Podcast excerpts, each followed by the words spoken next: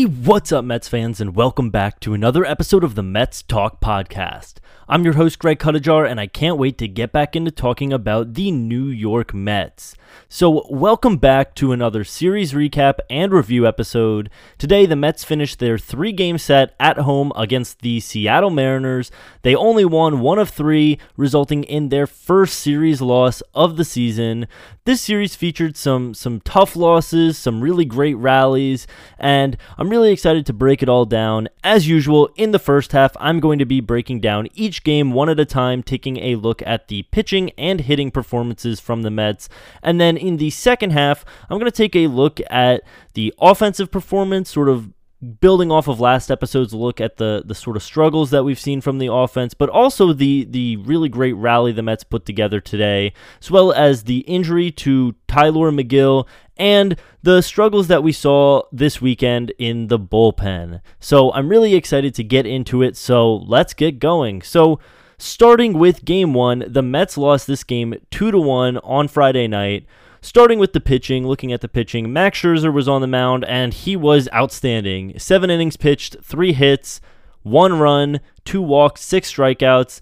You know, he gave up that one earned run at the time. It, it tied the game and it it was a 1 1 game, but overall, just a really solid performance from Scherzer, you know, looking like himself. And then turning to Drew Smith, the next pitcher, he pitched one inning, gave up a hit, a run, two walks, two strikeouts. This was the first run that Smith had given up all year, and it was inevitable. You know, th- this wasn't something that was going to last for the entire season. If it did, that would be pretty pretty outstanding. But you know, it, it was expected that he was going to eventually, you know, lose that streak of not giving up any runs. Unfortunately, it came in this game where the Mets only put up one run on the board and lost two to one. He ended up taking the loss for this game, which was really unfortunate because he did battle. You know, he had a tough inning, but I thought he did a good job to get out of trouble. You know, we gave up two walks, so immediately had two guys on, then the single, which scored the run, and then struck out the next two guys and got a fly out. I thought he did a great job minimizing damage in an inning that really could have gotten away from him. And then finally, Adam Ottavino pitched the top of the ninth inning. He went one inning, struck out two guys, no earned runs, no hits, no walks. So, so a really great job from Ottavino. Now, turning to the offense, I mean, this was just, I mean, probably one of the the mo- most frustrating and I, I don't want to say worst games because you know they they have had games like this where they just haven't gotten much going, but this definitely wasn't one of the better games that the the offense has seen this season. They only had five hits total. You know, you had two from Brandon Nimmo, who had a, a really great game, continuing his on base and hitting streak. Marte had a hit, McNeil had a hit, and Nido had a hit. And that was it. The only run came in the first inning on a Francisco Lindor sacrifice fly. The Mets had the ability to score in that inning. You know, after that Lindor sac fly, Alonso walked, so they had guys on on first and second, so they had a chance with only one out to to drive in some more runs and and build up a lead early, but unfortunately it didn't happen. And you know, they had chances, they had guys, but just really couldn't get it going. They ended the game 0 for 5 with runners in scoring position, which you know, I talked during the national series about the the game the Mets were 2 for 14 in the first game of that series with runners in scoring position and they ended up winning, but this this is an example of a time where, you know, not hitting with runners in scoring position can just end in a loss overall.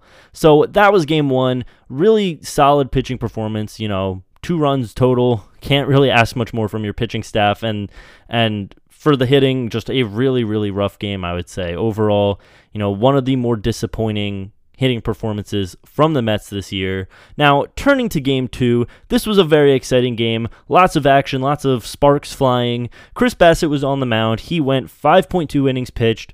He gave up five hits, only one run, one earned run. He had three walks, eight strikeouts. You know, honestly, I think Bassitt had an outstanding start. And in my opinion, this was probably his most impressive start of the year, specifically because he really struggled early in this game and, and honestly through most of his start getting on the same page with Patrick Mazeika. Mazeika was called up because of James McCann going to the IL with a fractured wrist, which he's getting surgery on. You know, it was it was clear that Bassitt was very frustrated that he, you know, Obviously, Mazeika, he's caught him in spring training, but this was his first time catching him at the major league level during a regular season game, and it was clear they just weren't on the same page. Bassitt was trying to figure out and, and get the right pitches called in the right situation, and it, it, it clearly wasn't working for him. But in the end, he he only gave up one run. He had a really solid outing, in my opinion, and so you know, hats off to him. After Chris Bassitt left in the sixth inning, Seth Lugo came in. His final line was two thirds of an inning. He went 0.2 innings, two hits, two runs, one walk, no strikeouts for Lugo. So he came in and he looked solid in the sixth inning. He he walked a batter, which ended up loading the bases, but then got a fly out, keeping the Mets lead at four to one at that point. In the next inning, though, after a flyout, he he struggled. He gave up two hits, which put men on first and second, and that brought in Chasen Shreve. Now, Chasen Shreve, I'm going to talk about more in the second half, but he had a, a rough series. His final line for this game, he went 0.2 innings. He gave up one hit, one run, one earned run, one walk, and had one strikeout. But, you know, those two runs that I mentioned that were were credited to Lugo came from the first batter that Shreve faced, which was a three run game tying homer from Jesse Winker, Mets public enemy number one, you know, when he was with the Reds and now with the Mariners. Talked after the game uh, about the sort of love hate relationship they have, which I think is fun. It makes baseball more fun to have this sort of villain, but a guy that the Mets can and Mets fans can respect as a as a competitor. But in that moment, very rough to see that, especially coming from him. He had a a a three run home run tied the game off of Shreve. He then walked the next batter before getting a strikeout and then a pickoff of Julio Rodriguez.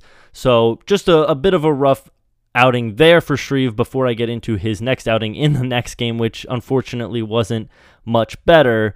The next pitcher who came in was Adam Ottavino. He came in for an inning, gave up a hit, but no earned runs, no walks, no strikeouts. So another solid outing from Ottavino, who ended up getting the win in this game. And then finally, Edwin Diaz came in, one inning, three strikeouts, no hits, runs, or walks. A really dominant save outing from Edwin Diaz, who locked down his eighth save of the year. Now, turning to the offense in this game, the Mets looked a lot better offensively in this game. They totaled seven hits, five runs on seven hits. Starling Marte had a huge day with three hits in this game, three for four. He had a triple, double, and a single, which was really fun to see.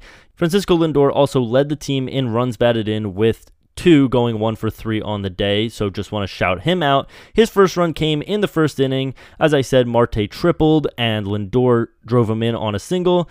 Then in the third inning, the Mets scored two more on a sac fly from Lindor and a McNeil sac fly. Then in the fifth inning, an Alonso double scored Marte, who was on due to a fielder's choice. So at this point, the Mets were winning 4 0. As I mentioned, Chris Bassitt gave up a run to make it 4 1, and then Chasen Shreve's home run that he gave up to Winker tied it. But in the bottom of the seventh, Patrick Mazeika, who I mentioned was really struggling on defense to to get it going with with Bassitt, and then even with the relief pitchers, he seemed to be having some trouble. But he came in clutch. Some more Mazeika magic. A 370 foot homer on the first pitch of the seventh inning. The go ahead and winning home run, 370 foot bomb to right field. Just a really, really awesome job from him to put aside the, the struggles that he had on defense and you know, turn it into something positive on offense. So that was the winning run. The Mets win game two, five to four. Just a really exciting and, and back and forth game where, you know, it seemed that all was lost after the, the top of the seventh, but Mazeika brought it all back for the Mets in the bottom half of the inning.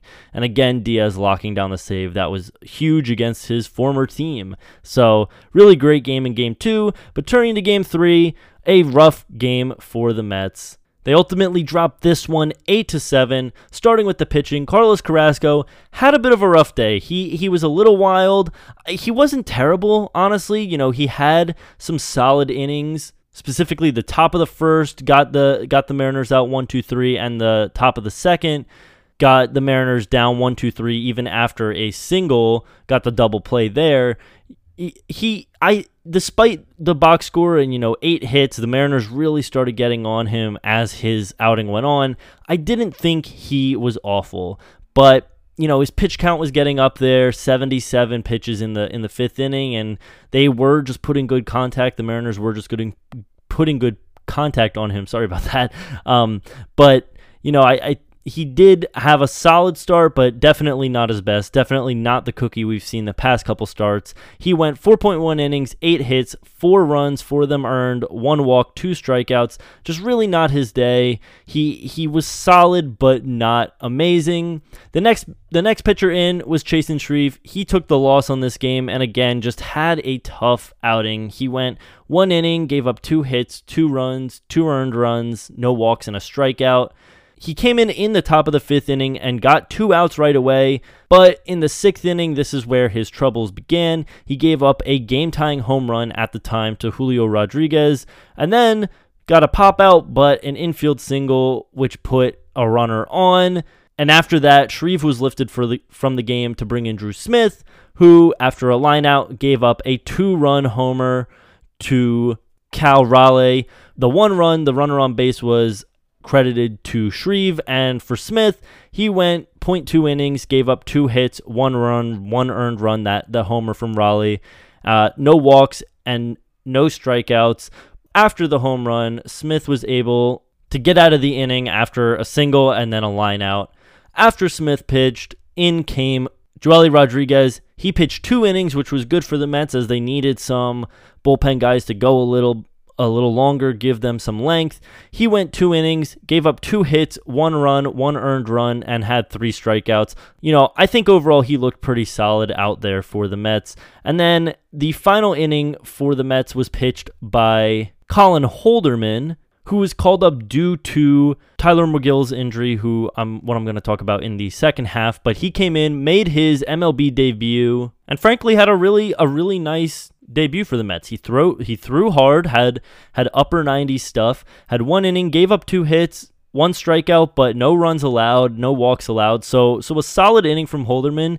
Definitely nice to have that kind of arm, that hard throwing arm in the bullpen for for a first outing, I, I think he was pretty solid for the Mets. Now, turning to the offense, this was a back and forth game because the Mets looked really good on offense at some points and looked really bad at other points. Now, they started off the game with a run scored in the first thanks to a Lindor bomb. It was a huge home run, 423 feet into the second deck. Got the Mets started off nicely up against Robbie Ray, the AL Cy Young winner last year. So nice to see the Mets get started off there. But after Carrasco had his rough fourth inning where three runs scored, the Mets suddenly found themselves down 4 to 1 in the fourth. But, you know, I've talked a lot about it about their their ability to keep fighting back and that's exactly what they did. In the fourth, they came through and and fought all the way back to even take the lead in the fourth inning. After a single and a walk to Alonso and Canha respectively, Davis tripled, which scored two runs, and then a couple batters later, after an Escobar walk to get on base, Nimmo tripled and scored both Davis and Escobar. So suddenly, after being down four to one, the Mets were up five to four. It was an awesome, awesome showing from this team, showing their fight but from then on, the, the offense really was dead until the ninth inning.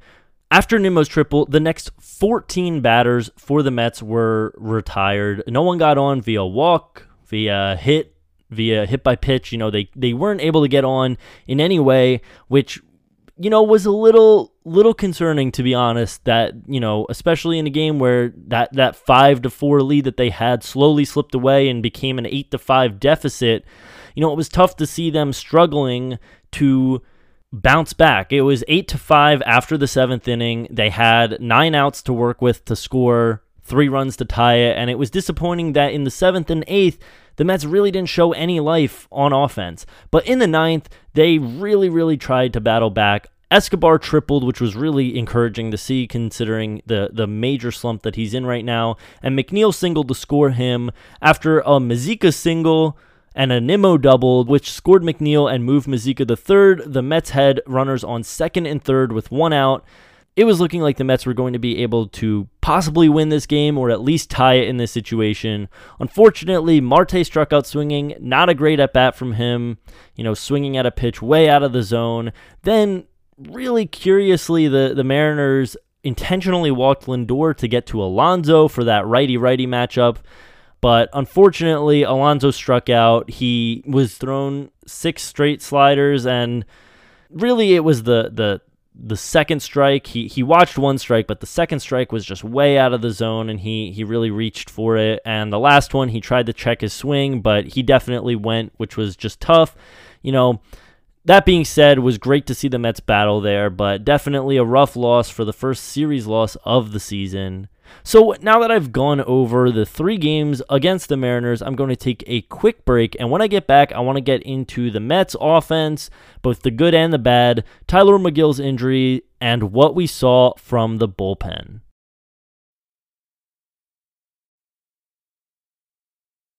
All right, and welcome back. So, now that I've gone over all of the games from this Mariner series, I want to just dive into a couple of interesting topics that I think really stemmed from this series, starting with the offense. I just want to touch on this quickly, considering I talked about it last week, and a lot of the same things that we saw last week against the Nationals really cropped up in this series against the Mariners. And specifically, that's, you know, just a bunch of guys kind of slumping at once. I will say that Marte had a really solid series. You know, not counting that that last strikeout against the uh, Castillo in the the bottom of the ninth in game three, which could have possibly, you know, tied or won the game. But, you know, overall had a really great series. Nice to see him um, bouncing back. But, you know, overall, this team, the offense has been sluggish. I, I, described it last week as sluggish, and you know the two for 14 game they won it. Two for 14 with runners in scoring position against the Nationals last week. They won that game, but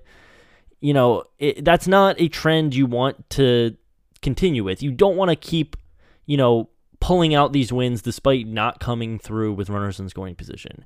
Now, you know, obviously you got to give them a bit of a bit of slack. They started the season so well offensively and you know, to, to, uh, you can't compare seasons obviously. Things are completely different this year than they were last year. But you know looking at last year's team which started the season you know similarly in first place and and you know got great stuff out of their pitching the one thing they didn't have was hitting and it was all pitching. And right now we're seeing a point where the hitting is starting to slow up again.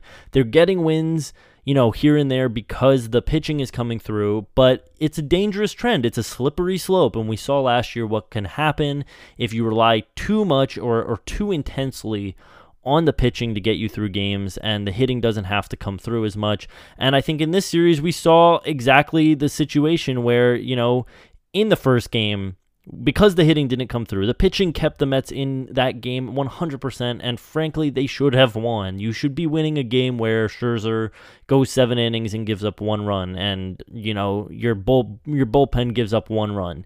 You know, a two-run game that should not be an insurmountable deficit.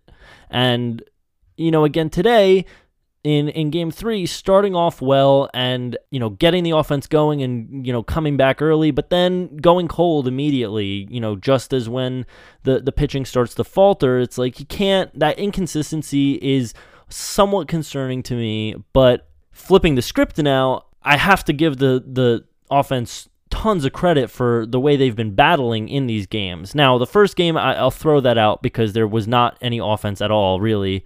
But, you know, looking at games two and three, you know, in game two, you lost the lead. It's looking like the game is is out of hand. The momentum has shifted and coming through. Patrick Mazeika, huge at bat and huge home run.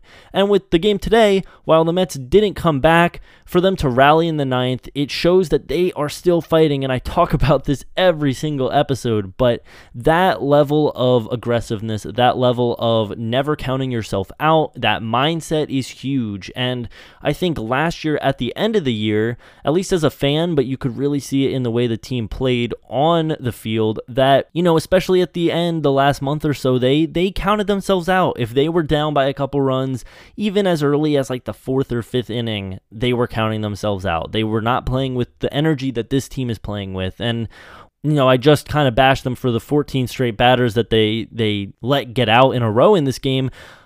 I, tip my hat to the the effort that they gave in the ninth inning. I love that energy and I love that that fight in them. Turning now to the Tylor Megill injury. This explains his really rough and wild outing that he had against the Nationals, where he just really couldn't find the strike zone, and the times he did, it was a meatball over the plate for the Nationals to take advantage of. This explains a lot. So he was originally he was put on the 15-day IL retroactive to May 12th earlier today. Got an MRI, and the update on the MRI is, in my opinion, somewhat positive hesitantly positive because, as we know with these things, it, you never know how they can develop. But after the MRI, reportedly it showed right biceps tendonitis, no structural damage, which is really, really good. The Mets also plan to keep him from throwing for a few days, see how the, the inflammation settles and responds, and then reassess. This is good news for Megill. You know, this is good that there's no structural damage. You're just dealing with some inflammation you you want to just let him rest up and get back to where he can be. You know, be as careful as possible with this because as we saw with Trevor May, you know, inflammation and and rushing someone back can really you know put you on a fast track to the the 60 day IL. But you know, that being said, about Megill and it is really good for Megill just, you know, as a person not having any structural damage, but, you know, it does kind of put the Mets in a bit of a pinch here. It, the Mets tomorrow are going to go with a bullpen game, and after today, really using and taxing the bullpen, it, it's going to hurt the Mets, you know, in this, you know, next week or so, I think, because you now are down a starter, down a starter who had been really good for the Mets, and and probably he won't be back for another two or three weeks. So, you know, just having to to deal with that hole, especially with this bullpen having to adjust. Unfortunately, David Peterson can't be called up because he just pitched in the minor leagues this weekend. So that puts you in again a pinch. You know, I think once once Peterson can come up and can pitch, I as he's performed so far this season, I think he's a great fit to fill in that spot, but it definitely hurts the Mets and their bullpen right now in this next these next couple of days because you know, you're now having to send out the bullpen for a full bullpen game tomorrow. And after the pen pitched, you know, a decent amount of innings this weekend, it's obviously not ideal for them. And then to have to go up against a tough team like the the Cardinals next, you don't know how much you're going to need the bullpen in those next couple of games. So, you know, at the start, I think this is definitely going to be rough. Hopefully, when Peterson is up, it it relieve some of that stress on the bullpen and the starters can kind of settle themselves back. But, you know, wishing Megill the best and hopefully he will be back in the rotation soon. And then finally, speaking of the bullpen, they struggled this weekend, specifically Shreve and, and on a lesser scale, uh, Drew Smith. I think for Smith, I give him a pass. You know, the home run today definitely wasn't a good look and, and, that was a situation where you really needed him to come through in a tie game to just keep the game tied, and unfortunately, it didn't happen. With Shreve, a bit more of a, a, concern considering the, the two days he was out there. He was not on at all in in those two games. He gave up four hits and four earned runs, so so definitely a little concerning there. But in the end, you know, this is connecting back to the hitting. This was expected to happen. I mean, the bullpen was pitching really well and honestly above what I expected out of them. They were exceeding expectations for the first month or so of the year.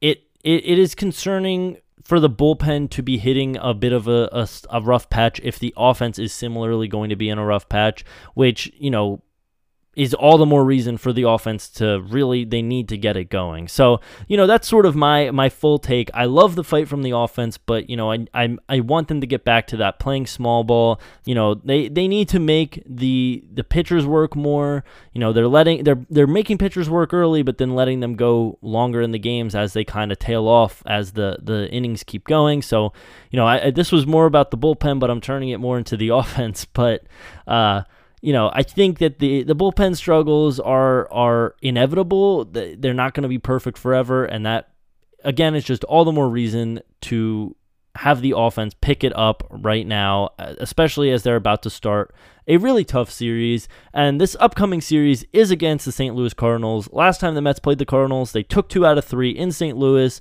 This time it is a four game set. So far, the Mets and the Cardinals only have one game with any probable pitchers on the mound. The Mets are planning, as I said, to have a bullpen game tomorrow with Trevor Williams starting the game. He was really good last time when he came in during that rough Megill start last week. He had a good couple of innings out of the pen and locked down the game, but this is definitely a much tougher lineup, but he should be familiar after playing in the the NL Central last year before getting traded to the Mets, and he will be up against Miles Mikolas, who had a really, really good game against the Mets last time out. So hopefully the Mets can learn from what they saw and, you know, jump on him quick.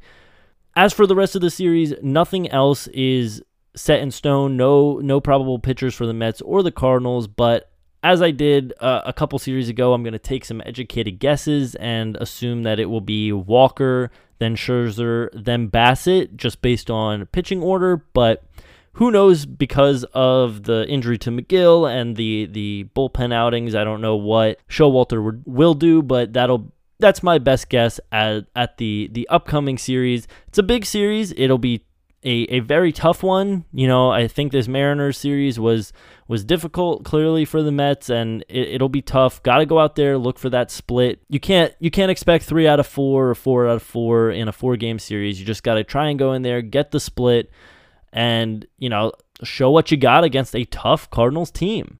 So that is going to be all for this episode, everybody. Thank you so much for listening. I truly appreciate it. I'd love to hear your thoughts. I love interacting with other Mets and baseball fans. And you can reach me at my Twitter, at PodMets. Tweet me your thoughts about the Mets, about baseball. I love talking about the sport. So I'd love to hear from you all on Twitter, at PodMets. Once again, thank you all so much for listening. And as always, let's go, Mets.